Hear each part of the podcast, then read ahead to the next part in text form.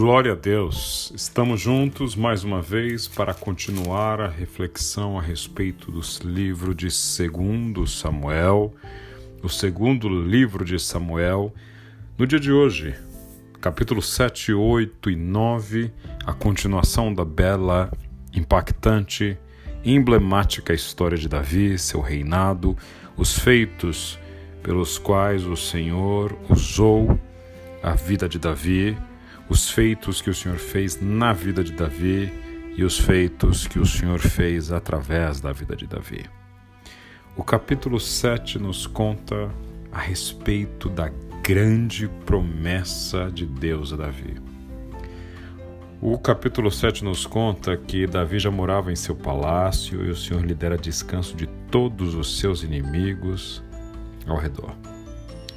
E então Davi, inspirado começa a se incomodar que ele, o rei Davi, morasse num palácio enquanto a arca de Deus permanecia numa tenda.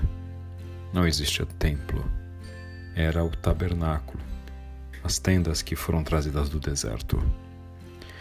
Quando ele se incomoda com isso, Davi revela o que há de mais bonito em seu coração: o desejo de que o Senhor receba dele o melhor que ele pode oferecer. O Senhor, então, percebendo isso, faz um pacto com Davi. Diz o Senhor a Davi: Eu, o Senhor, lhe estabelecerei uma dinastia. Seu filho construirá o templo e firmarei o nome dele para sempre. O versículo 16 é simbólico quando o Senhor diz: Quanto a você, Davi, sua dinastia e seu reino permanecerão para sempre diante de mim. O seu trono será estabelecido para sempre. E então encerra dizendo: Em sua oração, Davi, e a descendência de teu servo Davi se manterá firme diante de ti. Eu me emociono ao ler estas passagens, porque enquanto Davi orava, enquanto ele falava com Deus e Deus falava com ele, talvez ele não tivesse consciência do que significavam aquelas palavras de um Deus que se comprometia em estabelecer o reino de Davi para sempre. O rei que é lembrado como filho de Davi é o Rei dos Reis, o próprio Filho de Deus. Quando o Senhor está dizendo a Davi que o seu reino será mantido de forma definitiva, que a descendência do seu servo Davi estará firme diante dele Deus está falando não a respeito de Salomão, Roboão ou de qualquer um dos descendentes de Davi, senão aquele nascido em Belém, senão o filho de Maria, senão o carpinteiro Jesus de Nazaré. Quando o Senhor está falando com Davi, está se referindo a este descendente, o que haverá de pisar a cabeça da serpente.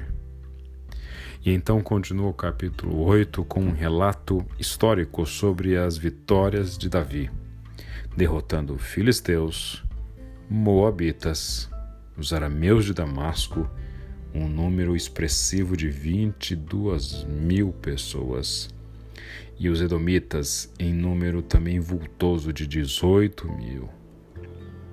Quando se referem aos oficiais de Davi, a palavra do Senhor diz, inclusive, que ele reinou sobre todo Israel, administrando o direito e a justiça a todo o seu povo.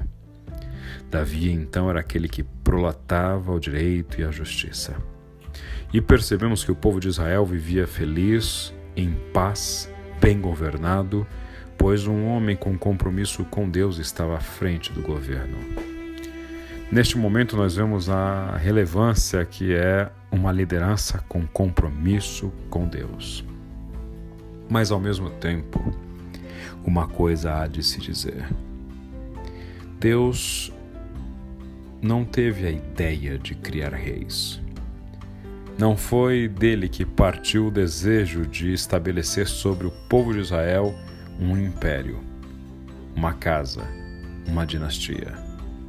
A monarquia foi um desejo do povo de Israel, relembrando que nós vimos no livro dos Juízes, quando o povo começa a pedir um rei, ao olhar ao derredor e ver todos os povos sendo governados por um rei, e os judeus, diferentemente, estabelecidos em tribos e tendo como liderança política um juiz, um profeta, um homem que fazia o papel espiritual e civil de prolatar o direito, de administrar os conflitos, mas sem centralizar o poder em suas mãos.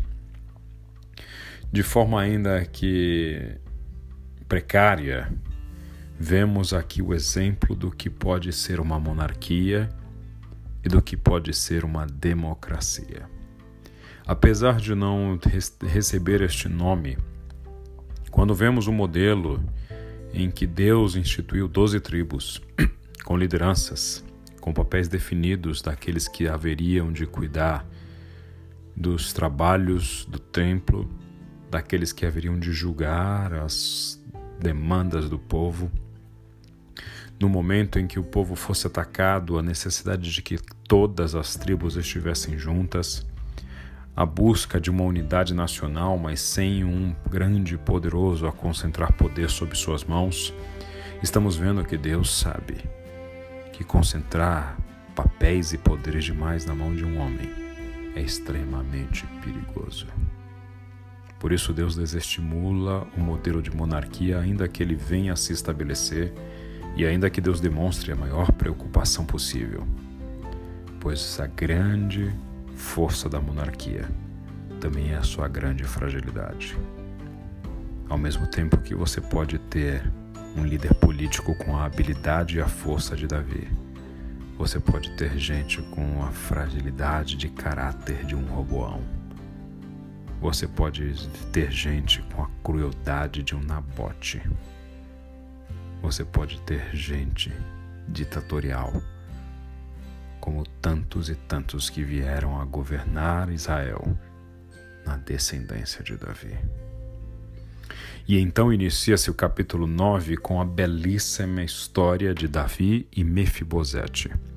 Mefibosete era um dos filhos de Jonatas. E Davi, diz a palavra do Senhor, encontra com Mefibosete quando começa a buscar se haveria ainda alguém da casa de Saul, por causa da sua lealdade e da sua amizade para com Jonatas. E encontra Mefibosete. E Davi então decide acolher Mefibosete em sua casa, recebê-lo para comer na sua mesa, restitui as terras para ele, restitui os bens da família, para que Mefibosete seja incluído, acolhido. Mefibosete então passa a habitar em Jerusalém, a cidade real, pois Deus havia movido o coração de Davi a favor de Mefibosete. E essa história de Mefibosete tem muito a nos ensinar. E eu gostaria que você guardasse em seu coração duas lições a respeito da história de Mefibosete. Mefibosete é a demonstração de um Deus que não se esquece, ainda que esteja tratando com desamparados. Ser esquecido é muito ruim. Ser esquecido e ainda ser um deficiente físico, ainda pior. Somam-se a isso uma orfandade, ou seja, esquecido, deficiente físico, órfão. Esse era Mefibosete. Deus, no entanto, incomoda Davi e Davi acolhe Mefibosete em sua mesa. Davi devolve as terras da família que haviam sido tiradas de Mefibosete. Davi estabelece Mefibosete como descendente de um império. Às vezes podemos ser como Mefibosete. Talvez você esteja se sentindo esquecido, esquecida. Talvez você esteja se sentindo deficiente, não somente fisicamente, emocionalmente, financeiramente. Talvez você se sinta um deficiente nas relações familiares, emocionais. Talvez você ainda some a esse vazio que existe no coração daquele que se sente abandonado, a orfandade, a ausência de um pai, de uma mãe. Mas o Deus que inspira Davi a acolher Mefibosete é o Deus que cuida dos órfãos, é o Deus que cuida das viúvas, é o Deus que cuida dos esquecidos, é o Deus que acolhe os deficientes. Deus mobiliza Davi para que este socorra seu servo, seu filho Mefibosete. Todos podem se esquecer de Mefibosete. Ainda Davi pode ter se esquecido durante um tempo de Mefibosete, mas Deus jamais se esquece daqueles a quem Ele ama. Ainda que você se sinta esquecido e esquecida, Deus jamais se esqueceu de você. E ainda que seja necessário ele utilizar-se de um rei para abençoá-lo e abençoá-la, ele assim fará. Mas essa história tem um outro personagem importante. E talvez eu esteja falando com você que não é um Mefibosete da vida. Talvez você não se sinta esquecido, deficiente, órfão, talvez você não esteja nos vales, mas esteja sobre os montes da vida. Talvez você esteja mais para desempenhar o papel de Davi, do rei poderoso, ao invés de um simples Mefibosete. Quero lhe dizer que o que Deus tem a fazer na sua vida é tão ou mais importante do que fez com Mefibosete, porque se Deus não vai se mover para acolhê-lo, porque você não precisa de acolhimento, se Deus não vai se mover para lhe devolver coisas que você perdeu porque você não perdeu coisas, se Deus não está movendo gente para abençoá-lo porque você já é abençoado e abençoada, é porque você precisa abençoar a outros. É porque você precisa ser o Davi na vida de algum Mefibosete. É porque você precisa acolher gente que está esquecida, com fome, deficiente, órfã.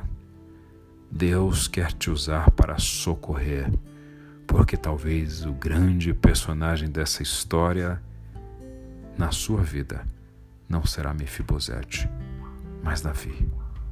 Que Deus te dê discernimento para compreender qual o seu papel e que você o exerça para a glória dele. Que Deus te abençoe.